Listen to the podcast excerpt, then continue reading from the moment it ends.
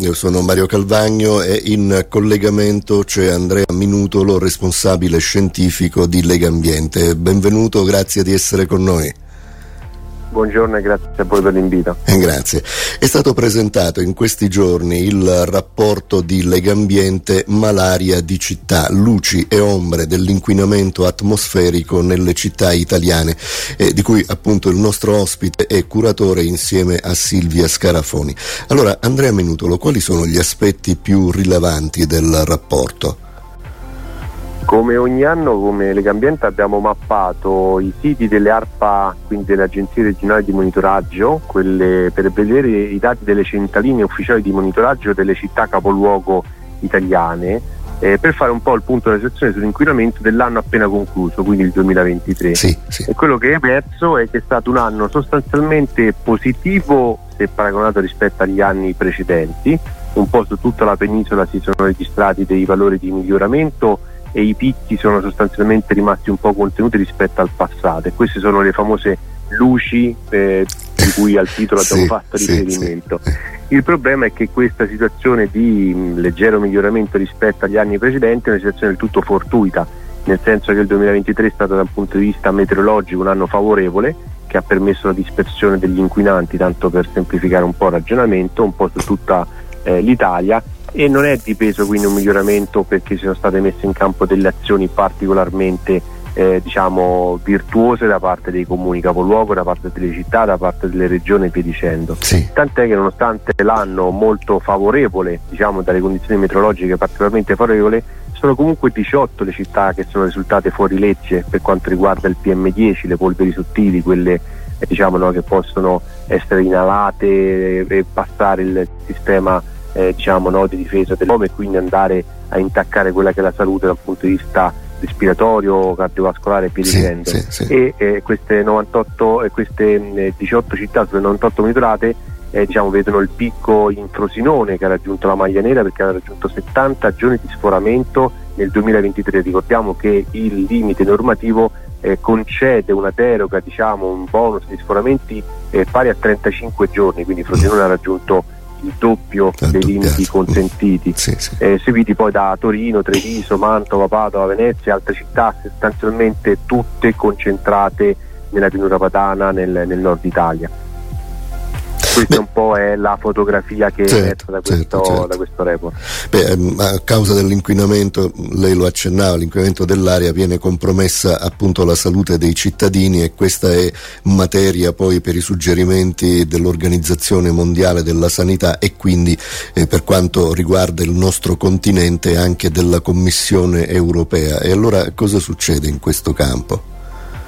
E qui cominciano a delinearsi quelle nubi, quelle ombre, eh, se prima abbiamo parlato un po' di, di uno spiraglio di luce, perché, Sì, sì. perché i valori suggeriti dall'OMS, dell'Organizzazione Mondiale della Sanità per la tutela della salute, suggeriscono dei valori per gli inquinanti principali, quindi le polveri sottili, il PM10, il PM2,5, il biossido di azoto, l'NO2, quello che viene emesso sostanzialmente dalla combustione diesel, tanto per fare degli esempi dei principali inquinanti, molto stringenti eh, rispetto a quelli che sono gli attuali limiti normativi, quindi se prima abbiamo detto che sostanzialmente si è rispettato i limiti normativi, c'è stato qualche sforamento e qualche insomma, deroga eh, rispetto agli anni precedenti, ma se paragonassimo gli stessi risultati rispetto a- ai valori suggeriti dall'OMS, eh, beh, avremmo un- una media di 70-80% delle città italiane che sforano i limiti suggeriti dall'OMS per la tutela della salute, vuol dire che tutti i cittadini, 8 cittadini su 10, respirano eh, aria inquinata anche in quelle situazioni in cui oggi magari di inquinamento non se ne parla. Sì. Per questo l'Europa sta vedendo di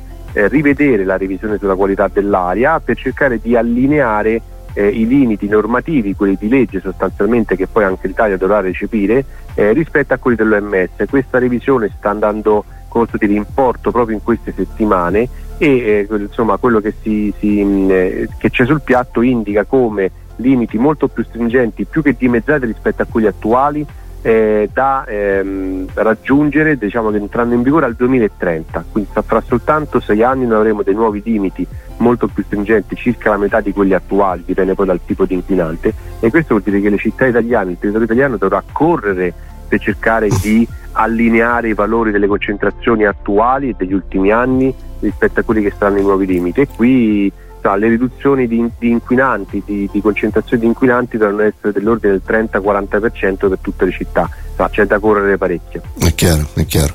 Beh, allora eh, per promuovere una mobilità sostenibile e a zero emissioni e per chiedere eh, appunto con voce forte eh, città più vivibili e sicure, Legambiente ha messo in campo la campagna itinerante Città 2030. Eh, com'è strutturata?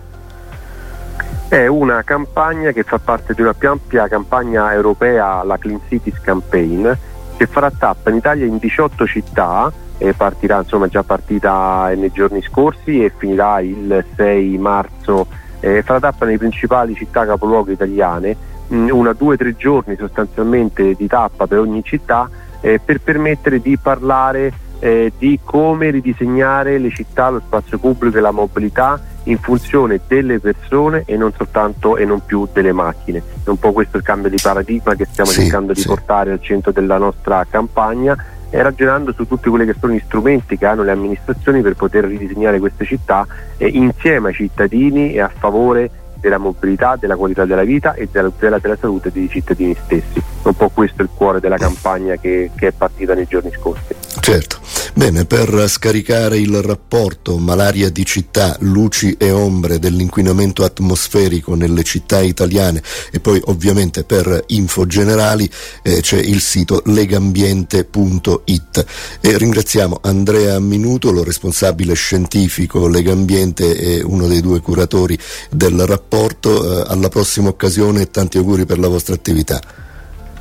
Grazie e buon proseguimento a voi. Grazie.